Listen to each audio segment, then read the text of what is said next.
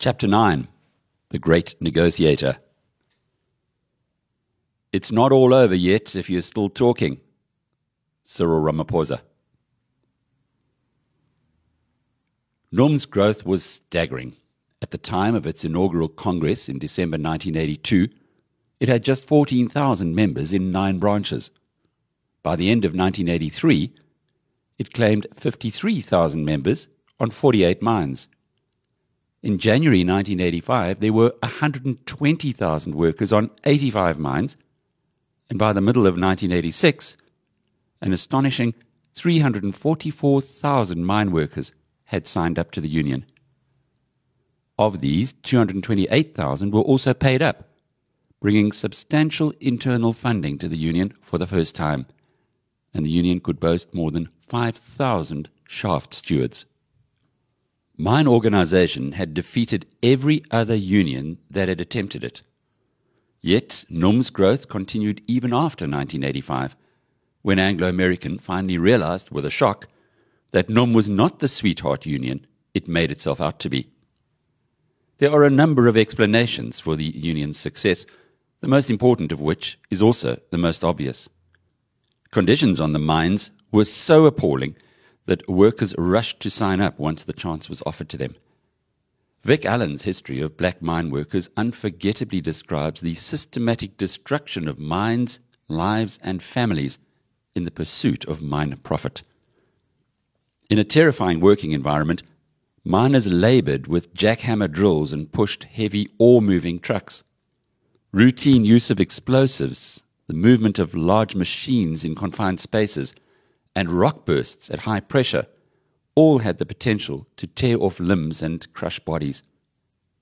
Accidents underground killed and maimed thousands every year, and the historical mortality rates on South African mines were exceeded only by laborers building the Panama Canal. Mine managers treated workers as disposable objects and would medically repatriate men killed or crippled in rock falls or blasts, paying them off with a nominal sum before sending them home. Mine workers also endured the psychological scarring of incarceration, almost like prisoners in single sex hostels. The hostel system exposed workers and their rural families and communities to diseases of urbanization, such as tuberculosis, which grew rapidly in the crowded, stress-filled, and fatiguing mine compounds. Migrancy meant that families were often broken. There was virtually no family accommodation on the mines, and the hostels were desperate places for workers to live. On one account, they were miserable almost beyond imagining quartered in long brick walled structures with corrugated iron roofs. They live 20 to a room that measures 18 by 25 feet. Each man has a concrete cubicle, a slab floor of which is his bed. The most privacy a man can get is to hang a blanket in front of his bunk. Compound culture was brutal and denied miners social and cultural outlets. Anglo's own 1970s research identified the foci of compound culture as alcohol, dagga, cannabis, town woman, and homosexuality. And Induna's system of discipline used ethnic division and patronage to control workers. Apartheid logic was also applied relentlessly on the mines, with white separated from black, Xhosa workers separated from Sotho, and so on. Racial abuse and arbitrary violence were commonplace, with Anglo research concluding that the major source of tension underground, apart from the dangers of the job itself, is the white miner. The industry remained essentially repressive in character, and workers were routinely humiliated, for example, through forced stripping, homosexual abuse on the part of indunas, and demands for bribes from corrupt personnel officers. Mine workers had always faced the threat of arbitrary dismissal, and a computerized system of blacklisting introduced in the early 1980s meant a dismissed worker might never find mine work again. Grounds for dismissal were capricious, arriving a few minutes late, not seeing eye to eye with an induna, and there was no appeal mechanism. In most countries, miners have enjoyed relatively high salaries, partially to compensate for the arduous and dangerous nature of the work. Francis Wilson's influential 1972 study of the conditions of South African mine workers showed that their wages had actually fallen in real terms between 1910 and 1970. Despite increases in the second half of the 1970s, black miners were still paid a pittance. They had few career prospects, moreover, with Category 8 overground work an absolute racial ceiling. The racial bars on promotion above ground and blasting certificates underground made the upper skill echelon of black workers frustrated and ripe for organization. Mine workers were acutely aware that the indignities of apartheid society were being expressed on the mines. Black workers would carry whites' bags, stand in long queues, squeeze into crowded lifts, and be forced to accept the casual violence and racist language of their white overseers. As violence in the wider society dramatically escalated in the middle of the 1980s, and the townships entered the period of ungovernability, the repressive mines became a new front line. Unions also became channels through which deeper political aspirations about the end of the apartheid system could flow. In the face of appalling circumstances and impatient collective consciousness among ordinary mine workers, fueled the NUM's rapid growth. At the same time, NUM's recruitment drive was helped by wider changes in the labour relations environment. In most countries, union membership had reached a plateau or had even gone into decline. But in South Africa, post Wiehahn, labour reforms opened the floodgates to union organisation. The growth of trade unions in South Africa from 1970s to 1996, economist Ian Macun observes, was nothing short of phenomenal. Industrial workforces were just 30% unionized in 1977, but by 1990, 70% were signed up. The mining data, 7% unionized in 1977 and more than 55% in 1990, are not out of line with these trends. Across the non agricultural economy as a whole, there were 800,000 union members in 1980, one and a quarter million in 1983, and more than 2 million by 1988. For NUM, with its especially difficult organizing environment, cooperation with the biggest mining house, Anglo American, was decisive. By opening up its mines to organization, Anglo allowed NUM to establish a bridgehead by 1986, more than 8 in every 10 members were employees on Anglo Mines. Around 1 in 10, however, were employees of Goldfields, the most conservative of the mining houses. Ramaphosa explains that Anglo American itself developed a lot of structures allowing workers to air their views and so forth. Their industrial relations policies were actually fairly good. On the other hand, Goldfields mines were probably the worst in terms of the treatment at work in the residential places and the pay. As Dunbar Moodie reflects, the union found most of its support from workers at either end of the spectrum of treatment. At Anglo American, where workers were already accustomed to speaking their minds, and at Goldfields, where conditions were really bad. NUM was also bolstered by a recruiting strategy that initially favored clerks, team leaders, and personnel assistants, and then machine drillers rather than ordinary underground workers. Once the senior black workforce was on board, it proved easy to extend the reach of the union downwards to lower grades, with whom the senior grades regularly interacted. The disproportionate representation of higher grades was anyhow to be expected, because these workers had better access to information, greater powers of organization, freedom of movement, and clear differentials between themselves and lower paid workers to protect. NUM's growth balanced out rapidly when less organized regions and occupations discovered the power of the union. The mining houses faced one additional difficulty that was largely of their own making. The proportion of difficult to organize foreign workers drawn from a wider subcontinental labour empire, had been dramatically curtailed by the mining houses just before NUM came into being. In 1974, between 72% at Anglo and 88% at JCI of workers were foreign. By 1980, after deliberate efforts to reduce dependence on foreign workers, so as to decrease vulnerability to political risk and to build permanent local skills, Anglo's workforce was 60% domestic and JCI's 55%. This shift from foreign to domestic workers necessitated quite substantial real increases in mine workers' wages, which occurred largely before the arrival of the Union.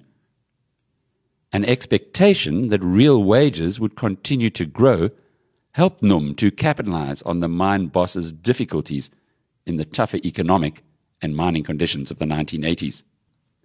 Lastly, NUM's growth depended on a careful strategic plan developed by Ramaphosa and Motlatsi. They pragmatically signed access and recognition agreements, avoided the frontal confrontation with mining houses that might have destroyed them, and built the union's mass base in an exhausting and relentless drive for new members. Ramaphosa appeared quite transformed by the sense of responsibility that he now felt for improving the mine workers' condition. He had known almost nothing about the suffering on the mines when he first took on responsibility for NUM, but he quickly came to recognize the wider significance of their exploitation. My biggest regret is that I have never been a miner. The miners represented to me the utter degradation of man, his utter exploitation, and I wanted to experience that so that I can be able to do something about it. As mine workers came to trust Cyril as their advocate, his popularity soared.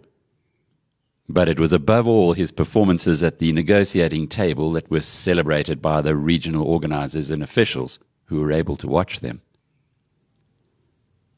At the center of any union is the practice of collective bargaining. The annual wage cycle at the heart of mine industry bargaining was managed by the Chamber of Mines. Mining houses would first reach a consensus among themselves about wages and working conditions, and the employer's body would then seek to impose its preferences on its union adversaries in an extended process of deliberation and negotiation. The NUM, like other unions, would make various wage and non wage demands, usually with a focus on the headline wage figure. Their goal was to secure concessions from the chamber and to push its negotiators as far as their mandate would allow them to go, ideally dividing the mining houses along the way. When union met employer, the two teams would sit facing one another in the chamber's grand boardroom in downtown Johannesburg.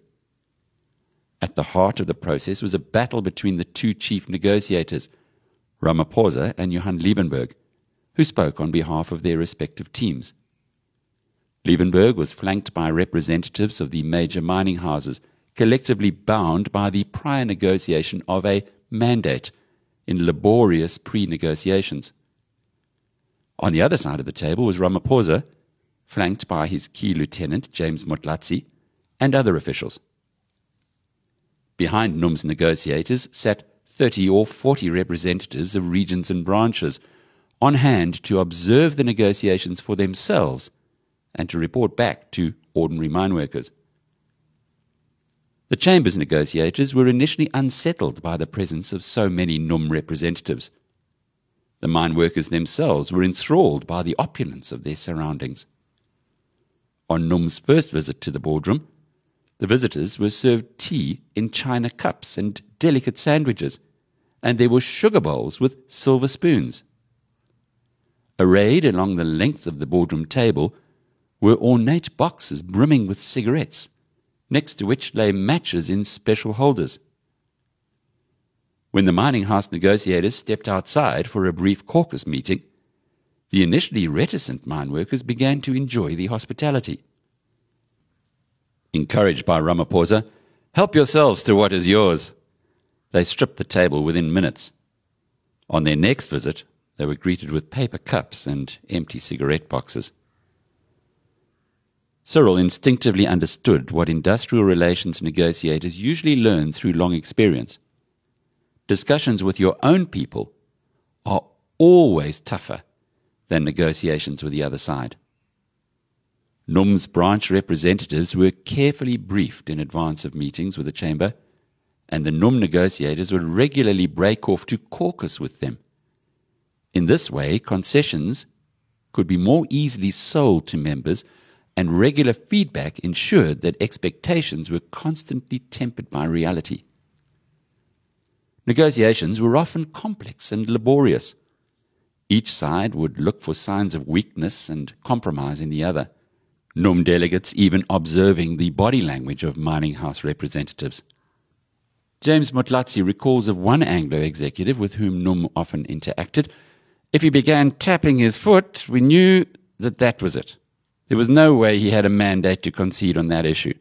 We could just move on to the next thing. For their part, the Chamber's team would rotate the job of observing NUM delegates' body language with the same intention of finding signs of weakness or indecision. Most negotiators were smokers, and the pressure was high. As the day wore on, the chamber would fill up with acrid cigarette smoke. In this ritualistic and formal battle, almost no tactic was seen as illegitimate. The chamber's negotiators would sometimes attend in full suits and turn up the air conditioning in the negotiating chamber to discomfort the NUM delegates. The union team used their charm to play on the sympathies of the secretaries, who were white women on the receiving end of their own boss's patronizing sexism, and sometimes obtained information on the chamber's strategy in this way. On one occasion, the chamber was even obliged to fire its secretarial assistants. NUM's leaders worked as a team.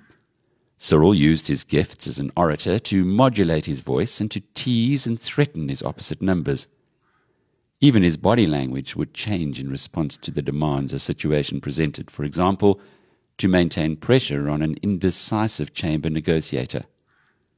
His ability to outtalk his opposite numbers and always to find the right form of words was a great source of satisfaction and pride for the observing union representatives. They were equally delighted by his seeming disdain for his adversaries and his complete immunity to browbeating by mining executives. Over time, Cyril became increasingly devious and unreadable, but also increasingly systematic in preparation. We learnt to present our case very, very well, to do research, we paid them back once we had the power. Ramaphosa almost always negotiated with a calm demeanor. Despite the high pressure built up during the negotiations, he rarely showed any stress.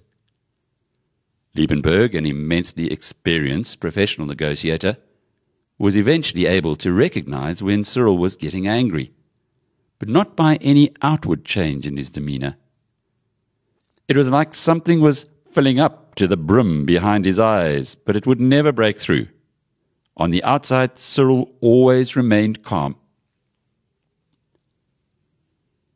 There were very occasional exceptions. In 1987, Cyril made the mistake of giving up smoking shortly before the negotiations began. The chamber team that year sprang a surprise by presenting their revised pay increases in percentage terms rather than in the rand money terms hitherto conventional in the industry.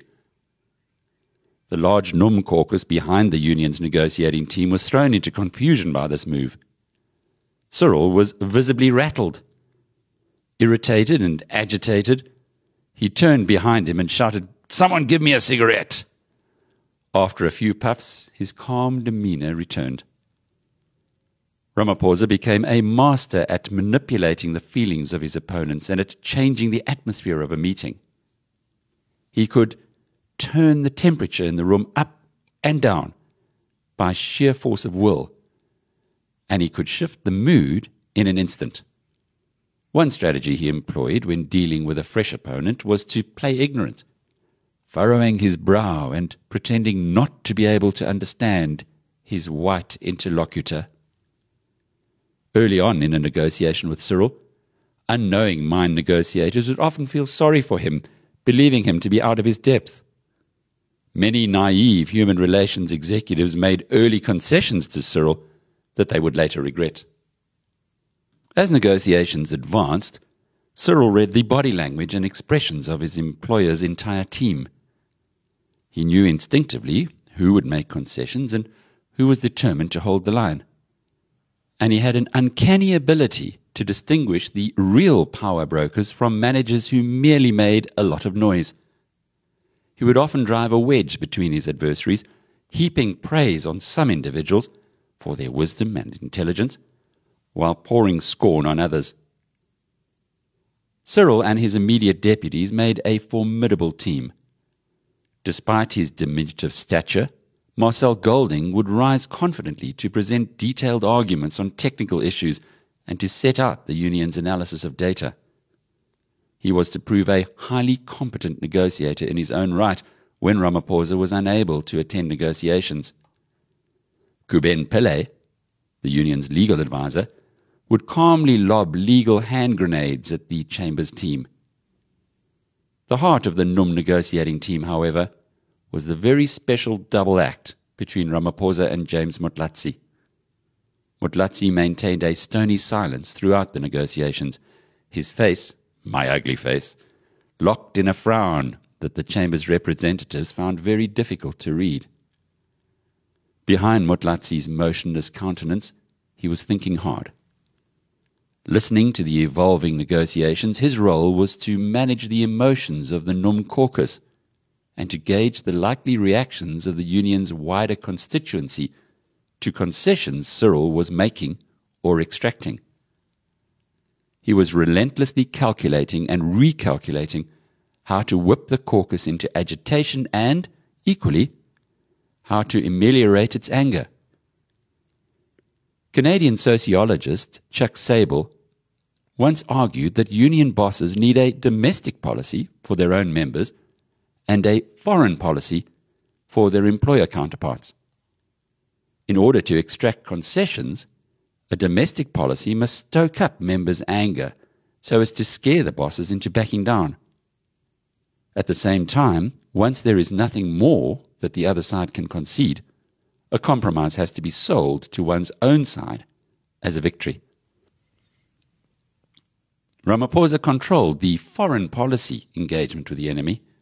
Motlatsi, on the other hand, was the master of domestic policy, agitating and soothing NUM's representatives by turn. His hardest tasks took place before the negotiations began, in reading the mood of the members, and after they had concluded, when he had to go out with the regional organizers to the mines and sweeten the bitter pill of ordinary mine workers' disappointment. In Motlatsi's rather grand way of summarizing his own position, Cyril was the chief negotiator, I was the field marshal. Ramaphosa rarely lost his temper, but during a 1985 negotiation at the South African Nuclear Fuels Corporation, NUFCOR, he became livid with anger. The circumstances say a lot about the nature of collective bargaining. NUFCOR was notorious for driving a very hard bargain on wage issues. Its management had succeeded in suppressing wage increases to such an extent that skilled nuclear industry technicians earned less than their counterparts in conventional mines. In a surprise move designed to retain scarce skills at the plant, NUFCOR's human relations team decided to make a substantial improvement in levels of pay. Meanwhile, Cyril had been discussing with local union organizers what kind of pay rise was realistic. Given their low wage levels, they'd pushed him hard to demand substantial rises. Cyril eventually persuaded them that they must be realistic and ask for 19%. When the two parties sat down to negotiate, Johann Liebenberg allowed Ramaphosa to present his full case for a 19% increase, with representatives of the workforce looking on. At the end of the presentation, the employers held a 10 minute caucus in which they appeared to be deliberating the merits of Ramaphosa's case. Then Liebenberg announced management's offer of a 27% increase. Liebenberg rubbed salt in Cyril's wounds by insisting that NUFCOR would not let the workers take anything less. Ramaphosa was furious, and his NUFCOR members were outraged. he had to spend more than an hour calming them down. The next day, Liebenberg and Ramaphosa met for a cup of coffee. Ramaphosa was still fuming. Don't ever do that again. His anger was understandable. When worker representatives are sold a lower offer by their own leader than the management is willing to make, it might seem that the leader was on the management's payroll. When Cyril met up with Motlatsi to conduct their usual post mortem on the negotiations, the two men seriously considered whether this might be part of an attempt to destroy the union's presence at Nufcor.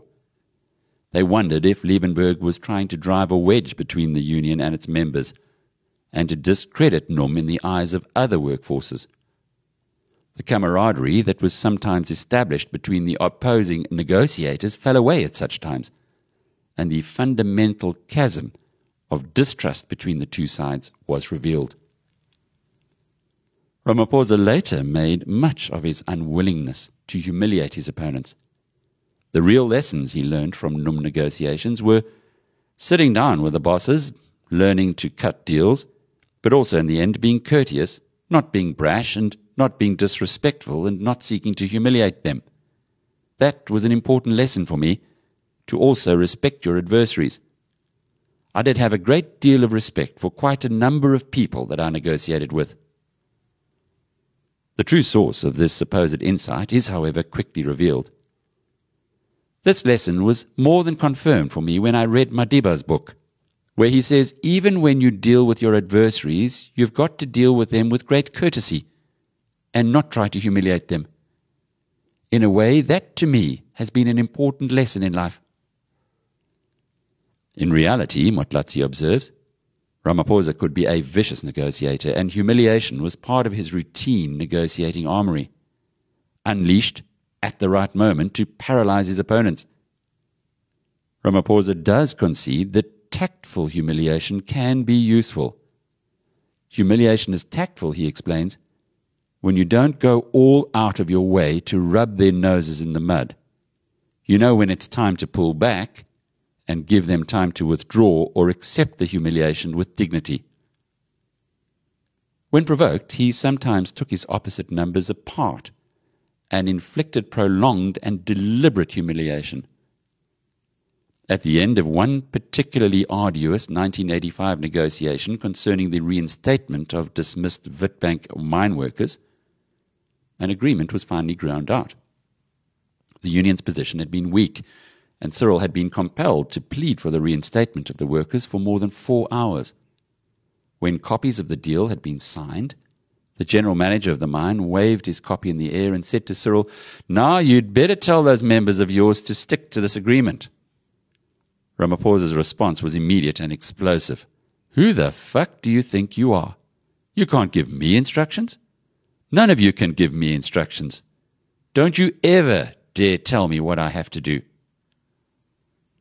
An instant later, Cyril turned on an avuncular smile, which he directed at one of the mine manager's juniors and the youngster could not help reciprocating. The young man blushed as Cyril commented that at least there was one capable negotiator in their team. The general manager went red in the face, and though his lips were moving slowly, he was incapable of uttering a word. He got up and left the building. James Motlatsi later learned from the manager's driver that he sat in stony silence for the whole drive back to Witbank and then exploded, He just shitted all over me. There were strict limits to what negotiations could achieve for either side. Wage increases were constrained by a mine's need to be profitable. Downward pressure on wages and conditions is likewise contained by a mine's need to retain scarce skills. While the union fostered expectations on the part of the workers that could never be satisfied, the mining houses could do little to change the wider social and political problems of late apartheid. Cyril saw organizing mine workers not, as he'd once been told, as the art of the possible, but rather as the art of the impossible, trying to make a fundamental change in a system by using structures and instruments that were designed to perpetuate that system.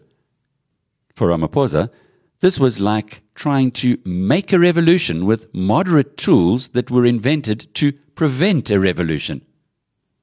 His own shop stewards were constantly pushing for new kinds of intervention and action and insisting that a new issue, such as resistance to the system, be added to the union's objectives. In fact, the mines were part of a wider pattern of exploitation of black by white that could not be ameliorated by the industry alone. Vic Allen observed, for example, that the town of Welkom was a modern white conservative town with a population of 65,000, of whom 80% were directly or indirectly dependent on mining. Distributed across this town, but not part of it, were mine compounds accommodating 150,000 black mine workers. The nearby township of Thabong, built by Anglo American, had a population of 450,000 and no water or electricity. Welkom was known as the White by Night town because black people were banned from its streets after dark by law and later by convention. To meet mine workers' grievances like these required a wider political and social change than negotiation could hope to bring about. Even in the narrow realm of wage negotiations, there were strict limits on what the union could achieve. While they were the beneficiaries of state privileges, such as the right to import workers from outside South Africa, the mines were private enterprises in a market economy. Wages were ultimately driven by factors other than the relative bargaining power of workers and bosses. Prior to the formation of the union, workers had in fact enjoyed a decade of wage rises on the mines, primarily as a result of the mining houses' decision to reduce dependency on the subcontinental migrant labor system and their growing dependence on more skilled employees. If NUM had been founded in the mid 1970s, it would have been celebrated for bringing unprecedented gains in real wages. Instead, NUM's formation coincided with the emergence of a pool of excess labor for the first time, and the union battled to secure wage gains.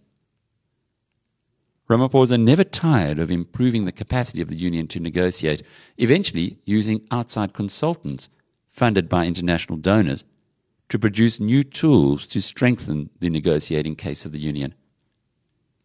This might involve analysis of the differentials between mine workers and comparable workers in other industries, international comparative studies of mine workers' wages, and adjustments of demands for anticipated changes in rates of inflation.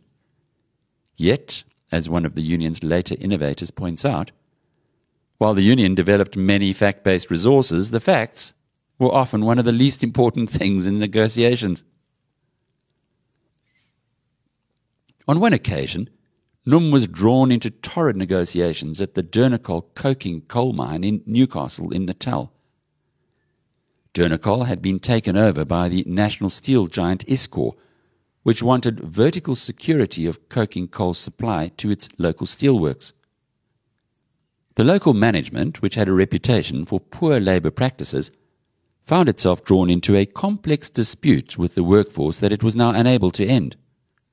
Mine workers were staging an underground sit in, and production at the mine was at a standstill. Ramaphosa and NUM Industrial Relations head Martin Nicol went down to Newcastle to engage in negotiation with the local managers and union organizers. The management representatives were under severe pressure. The new bosses in Iscor had evidently told them to settle the dispute as a matter of urgency. Cyril, meanwhile, was at the peak of his form, provoking, teasing, and confusing the management by turns. He exploited the situation to the full, toying with an increasingly desperate management whom he pressured into making one concession after another. Eventually, they gave away everything Ramaphosa could have wished for and more. On the face of it, a victory for the workforce. It proved to be a defeat. A negotiator as tough and skilled as Ramaphosa needs an opposite number who knows what he's doing. The Durnacol bosses unwittingly made concessions they could not afford, promising wage increases and new working practices that was simply beyond the means of the mine. Durnacol had a weak seam of coal that was difficult and costly to extract. Within two or three years of the agreement being reached, these economic realities made themselves felt. It had become cheaper for Eskom to import coking coal from abroad than dig it out of the ground at Durnacol.